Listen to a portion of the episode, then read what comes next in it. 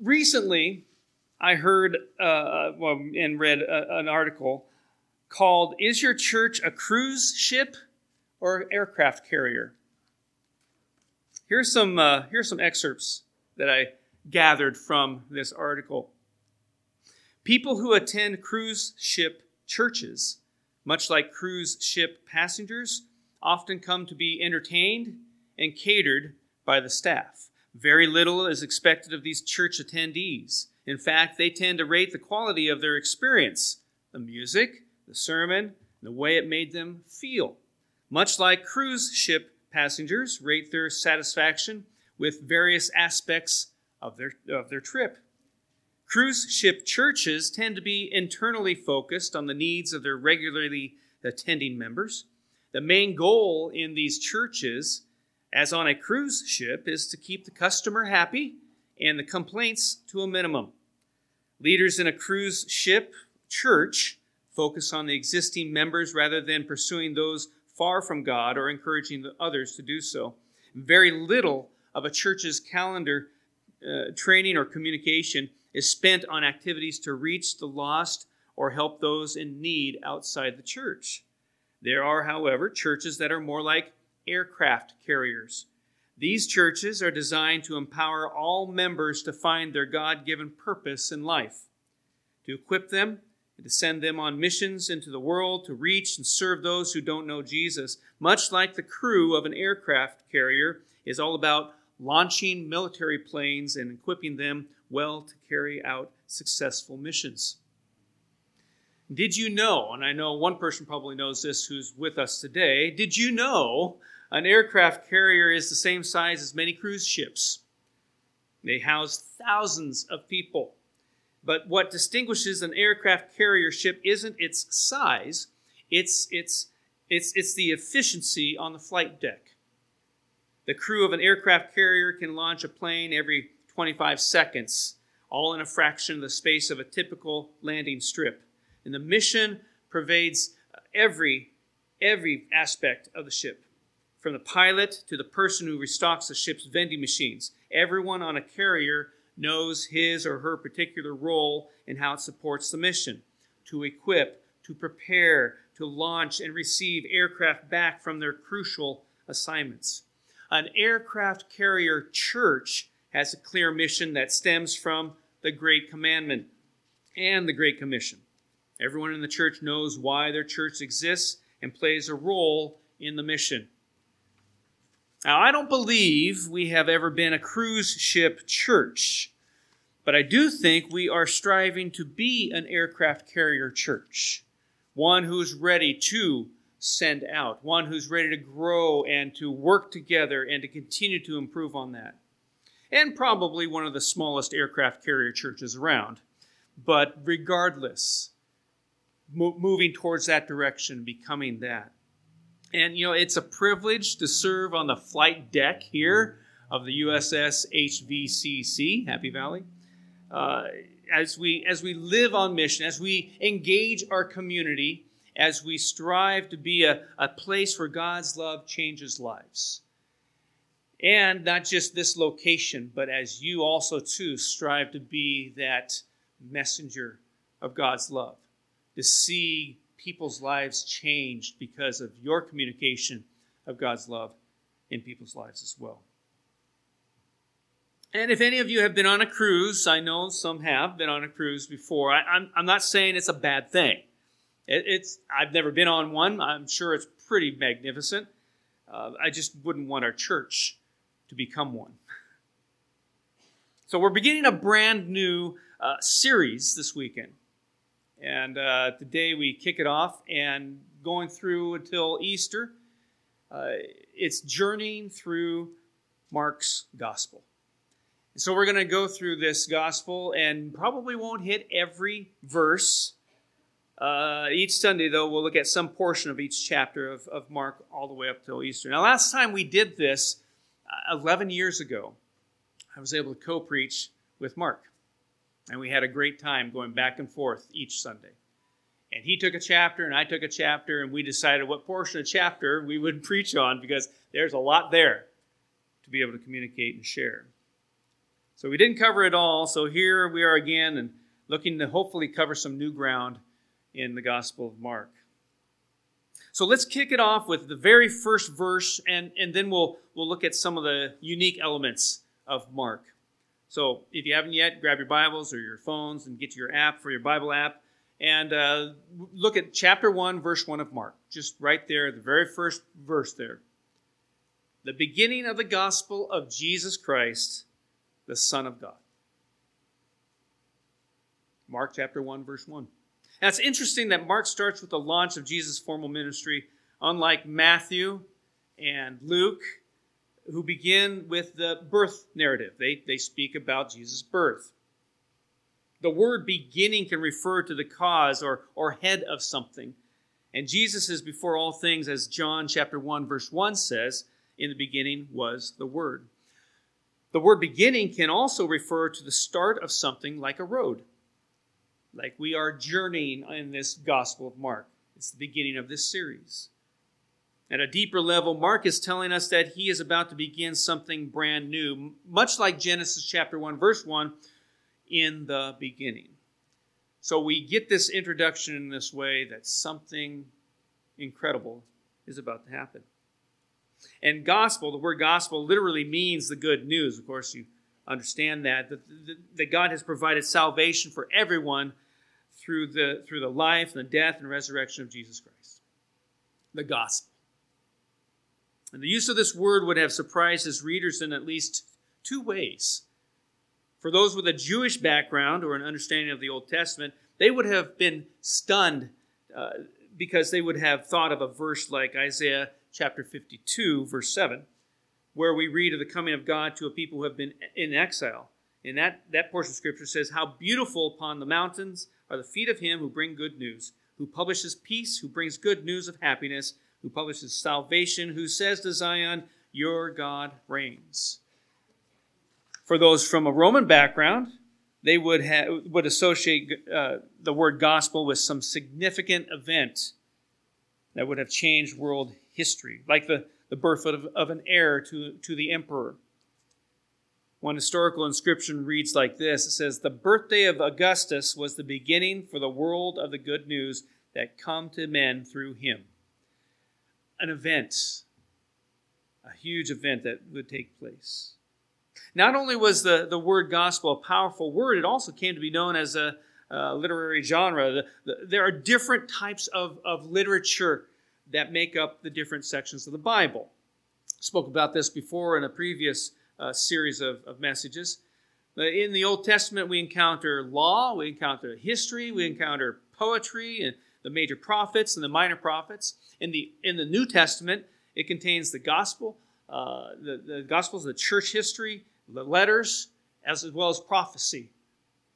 And we commonly say that there, there are four gospels, but really there's only one, one gospel of, uh, of and about Jesus Christ it's better to say that we have four accounts of the good news about Jesus Christ. And even one paraphrase of verse 1 in Mark chapter 1 puts it like this the beginning of the preaching of the joyful tidings. Mark wastes little time by getting to the identity of his subject in this verse. He uses he's using three names and titles here. Now I want to just briefly touch on these. We see his person uh, as he gives the title Jesus. Jesus is his given name, which in Hebrew is Yeshua, which means Yahweh is salvation. And the angel of the Lord told Joseph in Matthew chapter 1, verse 21, You shall call his name Jesus, for he shall save his people from their sins. So his name is descriptive of his mission. So his person, Jesus. His position, found in the title of Christ. Christ is the Greek title for Messiah, which means anointed one. The question of Jesus' identity is the, is the hinge point of the book. If you look at Mark chapter 8, verse 29, it says, And he asked them, But who do you say that I am? And Peter answered him, You are the Christ. And everything written before this confession of Christ focuses on Jesus as servant. And the verses that follow set the scene for his work as Savior. It's really the, the hinge of the book and the hinge of our lives. Peter confessed Jesus as Christ. And the question is for you have you confessed Jesus as Christ? And then we have his position in the title that's mentioned here as the Son of God. This bold title conveys a, a full divine status. and if you look at Mark chapter 1, verse 11, it says, And a voice came from heaven You are my beloved Son, with you I am well pleased. And then in, in chapter 3 of verse 11 tells us that when demons saw him, they fell down before him and cried out, You are the Son of God. We also see this in the centurion soldier's confession in Mark chapter 15, verse 39. And if Peter's confession is the hinge point of the book, this, this military man's declaration is the high point of the book in verse 39 of Mark chapter 15. And when the centurion who stood facing him saw that in this way he, he breathed his last, he said, Truly, this man was the Son of God. So let's look at the person of Mark. Who is this guy that's writing this gospel? There's never been any serious question regarding the human author of this, this gospel. His official name was uh, John Mark. John was his Hebrew name, which means grace of God. And Marcus was his Roman name, which means the hammer. I guess we could call him the hammer of God's grace. And whenever it was time for God's grace, it was hammer time. Right. Okay, never mind. Moving on. His mother's name, his mother's name was Mary, and she owned a large home in Jerusalem. We don't know anything about his father. Maybe Mark's, Mark's mom was a, a single mom, single parent. But Peter, who was like a father to Mark, led him to faith in Christ and mentored him as a man. In 1 Peter chapter 5, verse 13, Peter calls Mark his son. Although Mark was not one of the, the 12 disciples, he learned about the Lord through Peter. And there are, are two highlights, or um, I guess you'd probably call them lowlights, actually, from Mark's life that are worth mentioning here. First is that he fled from Jesus. he fled from Jesus. Uh, on the night before Jesus was crucified, um, in Mark chapter 14, verses 51 through 52, gives us an, an autobiographical comment here. It says, And a young man followed him with nothing but a linen cloth about his body, and they seized him, but he left the linen cloth and ran away naked. So while Peter ended up denying Jesus, Mark ditched him. And so that's one aspect of uh, that we know of here uh, of, of uh, Mark's life. But also another aspect here is that he he quit on Paul. Years later, the Apostle Paul and his cousin Barnabas took Mark on a short-term mission trip. And in Acts chapter 13, verse 5, he's referred to as an assistant or a helper. And when things got messy, Mark quit. He quit and ended up going back home. I've had enough. I'm, I'm going. I'm leaving. And this caused some conflict on the flight deck between Paul and Barnabas. Barnabas gave him a, a, second chance, but Paul was not willing to do that. No way. He quit on us. He's going to quit again. I'm not trusting him. But later on, though, Paul calmed down and saw that God loves to redeem and restore those who quit on him. So listen to this amazing statement from Paul in 2 Timothy chapter 4 verse 11. He says, "Get Mark and bring him with you, for he is very useful to me in ministry." So Mark fled and he quit, but because of God's faithfulness, he got back up and he followed Christ. And I find it interesting that Mark bailed, Peter failed, and yet both got back on mission. And aren't you glad that our past failures don't disqualify us from following Jesus? We've looked at the person of Mark. Now, let's consider the purpose of Mark's account. Do you ever feel angry when you consider what's happening in our culture? You ever feel frustrated at what's going on? And if you don't remember that, just remember what's around your face right now and you get just all upset. Do you get afraid when you see Christianity becoming increasingly marginalized in our secular society? Do you wonder what is going to be coming down the road for us all? Something very similar, but far worse, of course, was happening to first century Christ followers. After Rome suffered a huge fire that was likely set deliberately by the Emperor Nero, Christians were blamed for it. And persecution then was unleashed, and things became very precarious for believers. You were not safe out there because if they knew you were a Christian, you were the one who caused this problem to our wonderful city, Rome. And so they wanted to punish everyone, wanted to be, wanted to go after those Christians. So persecution broke out. And it was into this setting that Mark wrote and, and, and, and he's encouraging a minority group of people to live on mission no matter how difficult it becomes. This group that were chased down and persecuted and killed, he's saying, keep going. Don't lose heart. Remember Jesus, he was a servant. He did these things. You do them too. Continue on in him.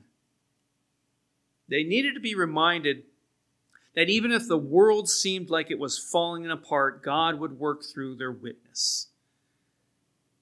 In the same way, we are called to live holy lives in an increasingly hostile environment. We are to continue on, keep going. Don't lose heart, don't lose hope. When we suffer, we must remember that our Savior suffered. And when we get angry and afraid, we must keep serving those around us probably people in your life that just just you, you can't get along with. Maybe those are certain people that maybe God is calling you to try to serve in some way.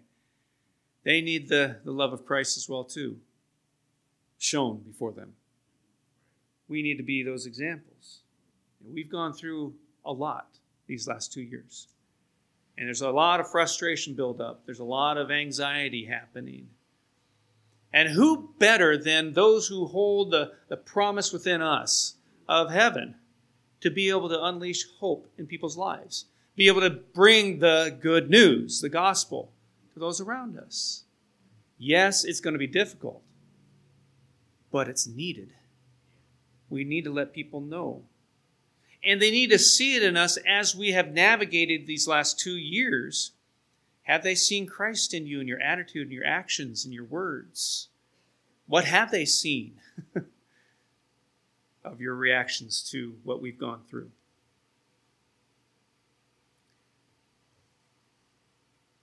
Those of you on this USS Happy Valley, this aircraft carrier, as our society continues to slide toward Sodom, following Christ will become increasingly costly but again, it will be totally worth it.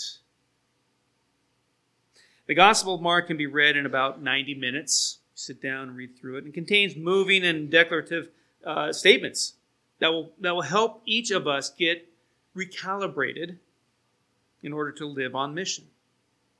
If you haven't recently, I encourage you to read through the Gospel of Mark. Familiarize yourself with that. Remind yourself of what's in there by reading through that gospel. Preparing then for these Sundays to come as we look at these different portions of Scripture. Mark is not only the shortest and earliest gospel, it also uh, has some very unique features that we'll encounter in these weeks ahead. Mark's gospel is an ideal introduction to the Christian faith. Yeah, it doesn't give a lot of uh, time on the birth of Christ, but sure gives a lot of time on what Jesus did, how he served, and how he is the Savior. When getting the gospel into other languages, Wycliffe Bible translators often start with Mark because of its brevity and its, its clear message. So let's look now at some of the peculiar things about the Gospel of Mark. Mark focuses more on the works of Jesus and less on his words you've read the Gospel of Mark, you probably recall that. But Mark records 19 miracles, but only four parables. So if you're looking for parables to Jesus, don't look at the Gospel of Mark. You, you might miss some. And each of these parables has, has serving as its key theme. Another uh, peculiarity is the language Mark uses is emotional and often abrupt. We read in uh, chapter 8, verse 12, that Jesus sighed deeply and that he was moved with compassion in chapter 6, verse 34. He marveled at their unbelief in chapter 6, verse 6. And in chapter 3, verse 5, he looked around in anger. At the same time, when he saw the rich young ruler in chapter 10, verse 21, we read, And Jesus, looking at him, loved him. So there's a lot of descriptive and emotional type of uh, language going on in there. We also see that people had strong reactions to Jesus as well. There were over 15 individuals who decided to follow Christ when coming face to face with him. And people were, were never passive about Jesus or bored with him. There's no way to just ignore him. He either made people angry or astonished or amazed or left them in awe. Some kind of results of that. And people fought against him or they, they put their faith in him. They, the same is true today. They either reject him or they'll receive him. There's really no in between. I'll listen to these 12 reactions that people had to Jesus and in Scripture here and see if you can remain neutral. All here in Gospel of Mark. Chapter 1, verse 27. And they were all amazed, so that they questioned them questioned among themselves. Chapter 4, verse 41. And they were filled with great fear. Chapter 5, verse 6. He ran and fell down before him. Chapter 5, verses 42 to 43. And they were overcome with amazement Chapter 6, verse 2, and many who heard him were astonished. Chapter 6, verse 3, and they took offense at him. Chapter 6, verse 50 and 51, for they all saw him and were terrified, and they were utterly astounded. Chapter 6, verses 54 and 55, the people ran about the whole region. Verse 7, uh, chapter 7, verses 37, uh, they were astonished beyond measure. Chapter 10, verse 32, and they were amazed and afraid chapter 11, verse 18, for they feared him because all the crowd was astonished. And in chapter 12, verse 17, and they marveled at him. So here are some questions for you. What's your response to Jesus? Have you made the decision to follow him? And what's your reaction to what he has done for you? We, we really can't remain neutral. There's one, one or another as far as reaction going on. We receive him or we reject him. And then we also see here in the Gospel of Mark a peculiar thing uh, uh, to his gospel is uh, Jesus acts quickly to meet needs. He acts quickly to meet needs. We see this in the use of the word immediately or, or straight away. That type of word is used about 42 times in the Gospel of Mark, which conveys a sense of vividness and excitement. If you look at a few examples from chapter 1, verse 10, as Jesus was coming up out of the water, as he was coming up out of the water, it just happened there. Verse 12, at once. Verse 18, at once. Verse 20, without delay. Verse 23, just then. So all these action words, situations happening in this gospel. The Gospel of Luke, which is much longer, only uses immediately uh, seven times. And we also see that two thirds of the verses begin with and to communicate the, the, the speed at which the Savior ministered. Mark has been called a moving picture of the ministry of Jesus as you read through the Gospel of Mark. And it, it, it goes to figure because Jesus is all about forward motion, moving forward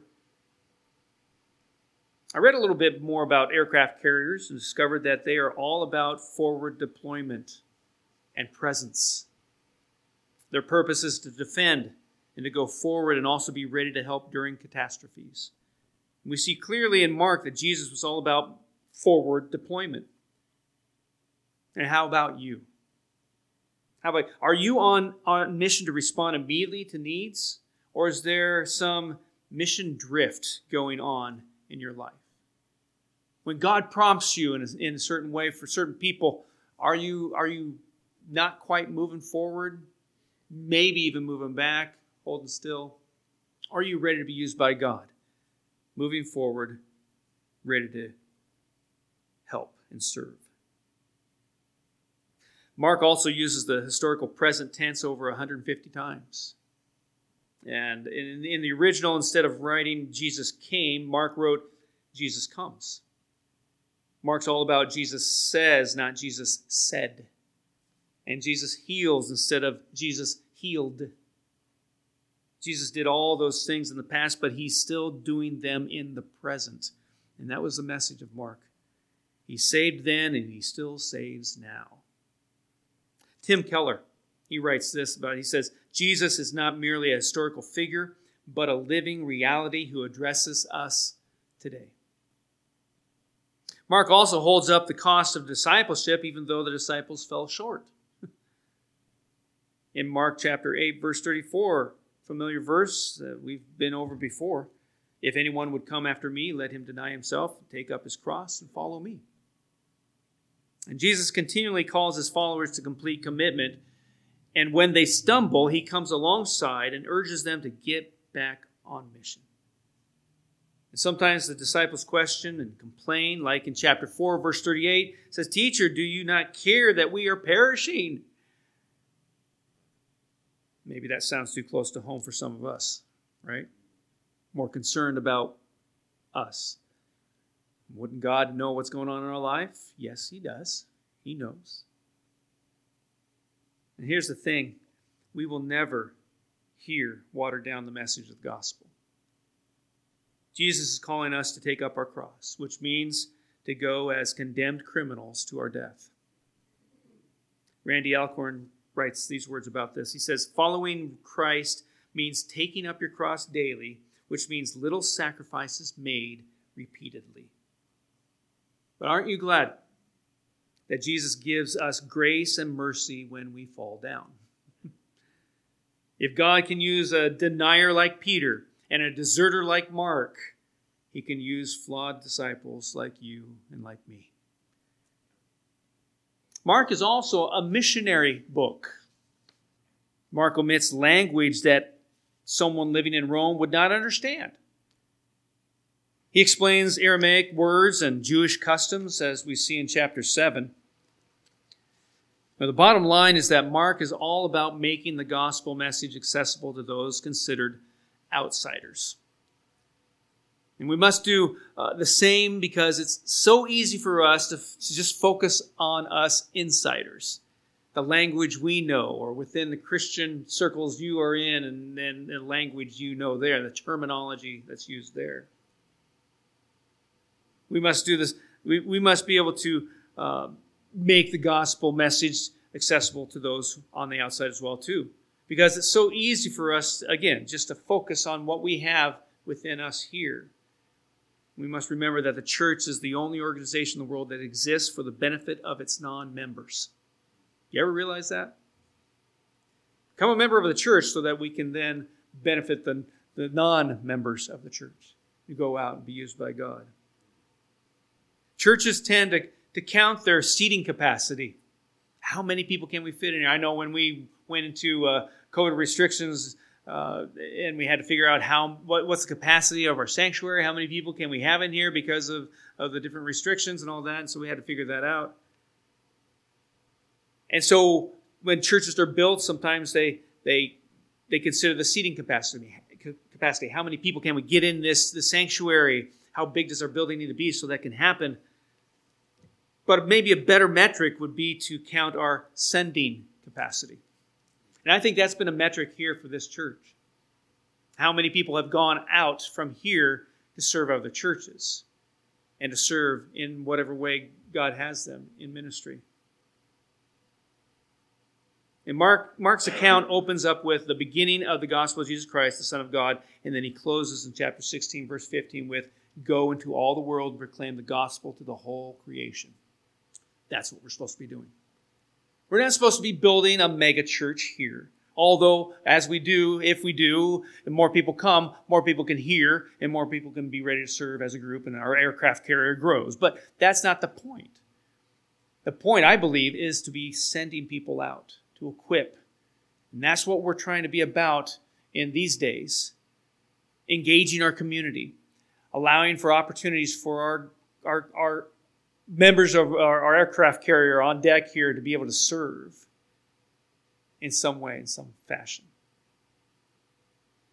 That's why we are going through, and, and, uh, and Mike went through the, the evangelism part of, uh, of the Sunday school class, adult Sunday school class, and now I'm leading more into the discipleship type of uh, uh, teaching how to disciple.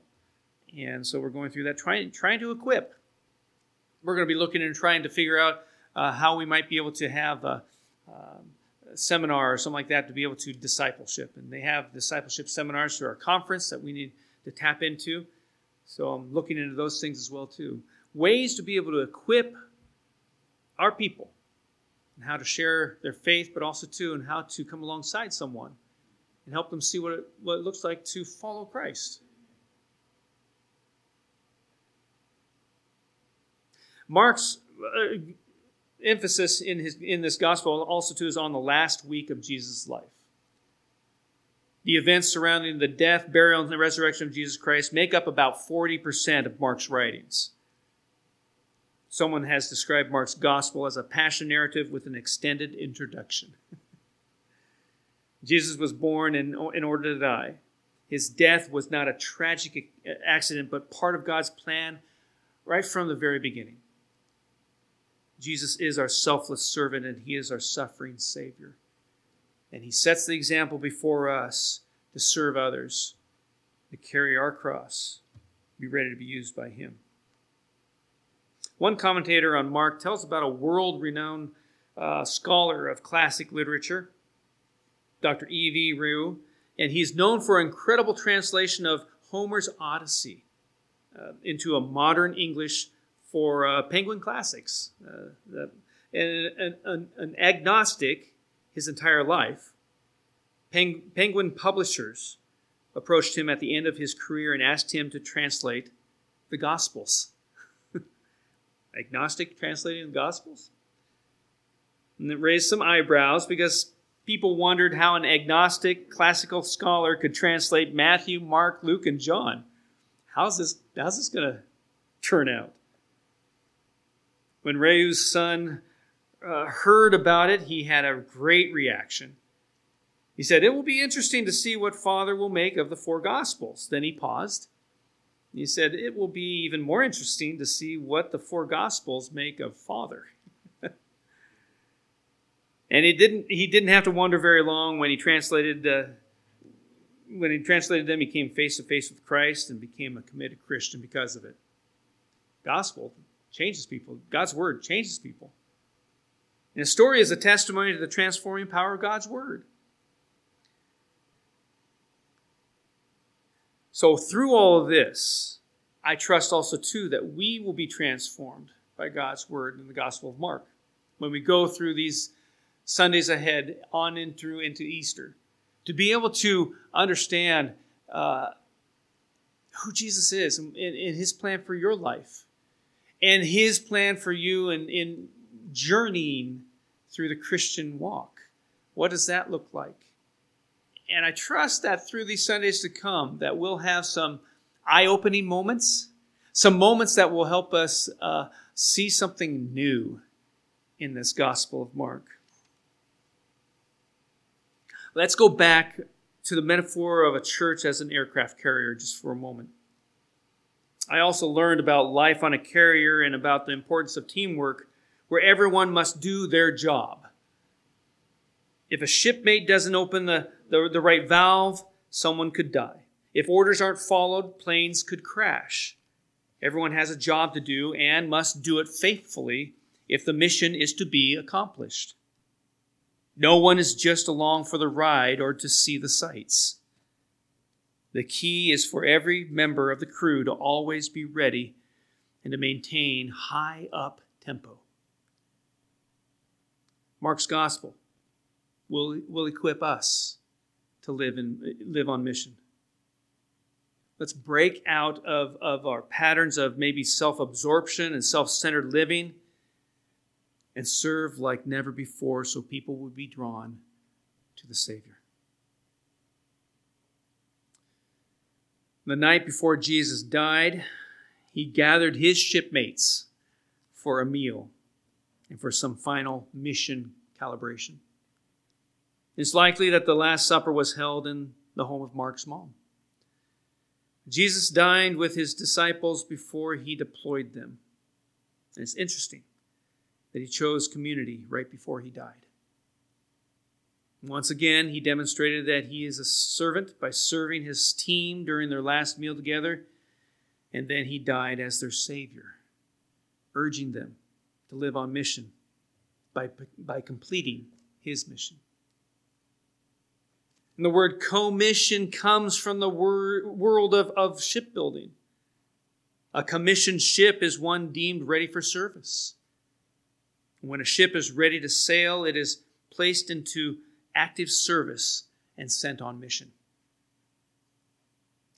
Jesus desires for us to com- commune with Him right now so that we can be calibrated and, and commissioned to live on mission for Him. It's not about our comfort, but all about our commitment to Christ. So let's use this time to get off any kind of mentality of a cruise ship and jump aboard the carrier under the command of our captain, Jesus Christ, the Son of God.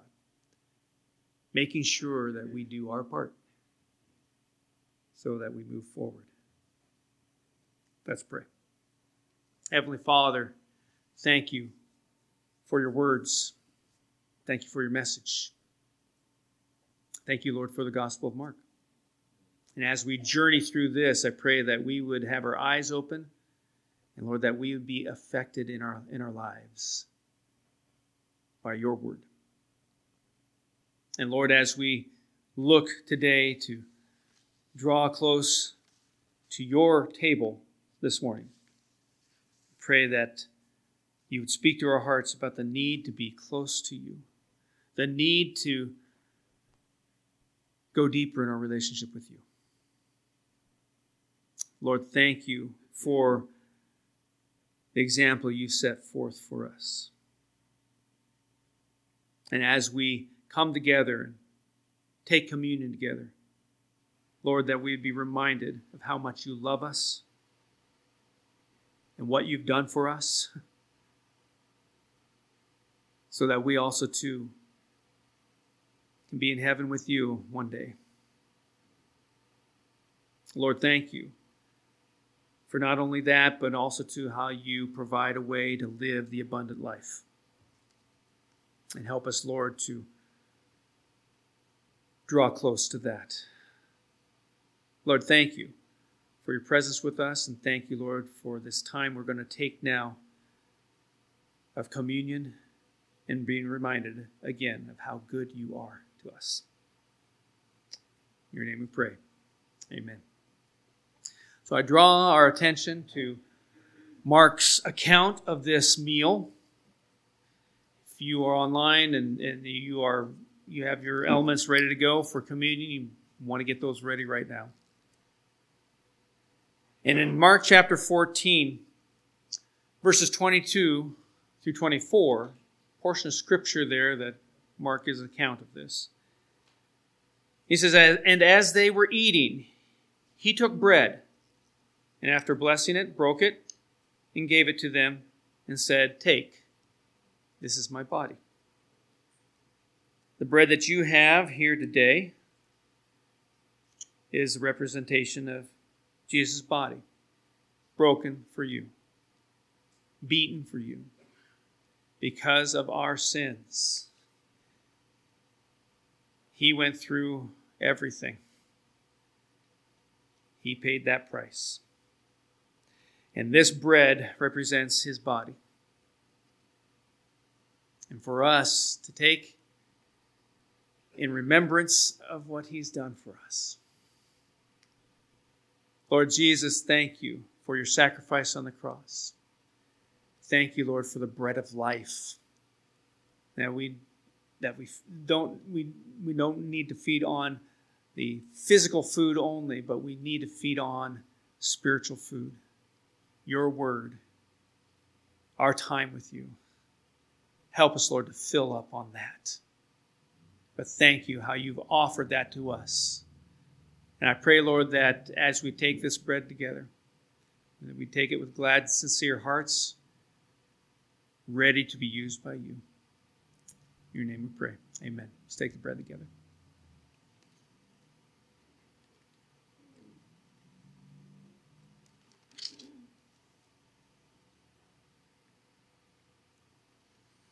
Also, in that same portion of Scripture of Mark, chapter 14, and he took a cup, and when he had given thanks, he gave it to them, and they all drank of it.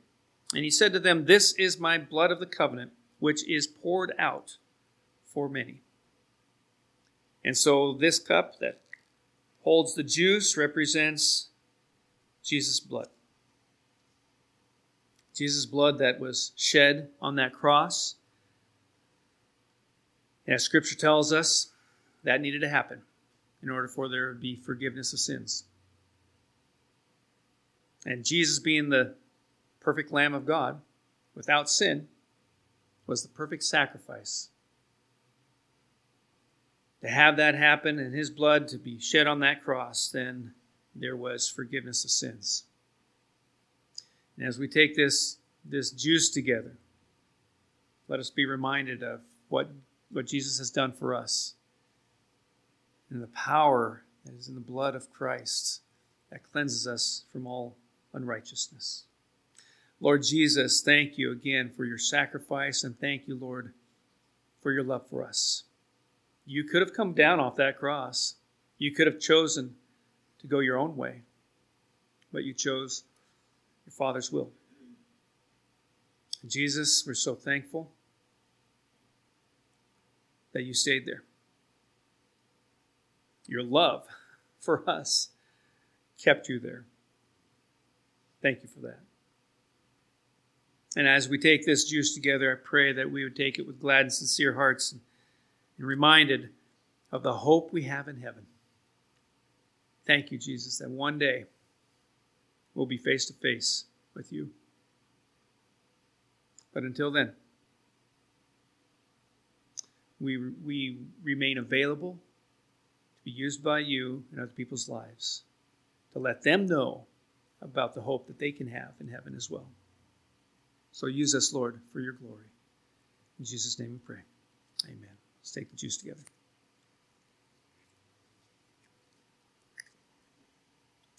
Annie and Don and Ron, you're going to come on up.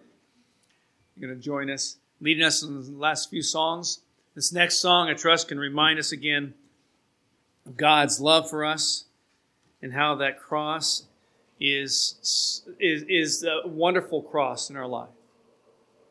The horrible thing that Romans have, have used in history have become the beautiful thing in our lives because the cross points to our salvation. So as we sing these songs, I pray that your attention will be drawn to Jesus and what he has done for you.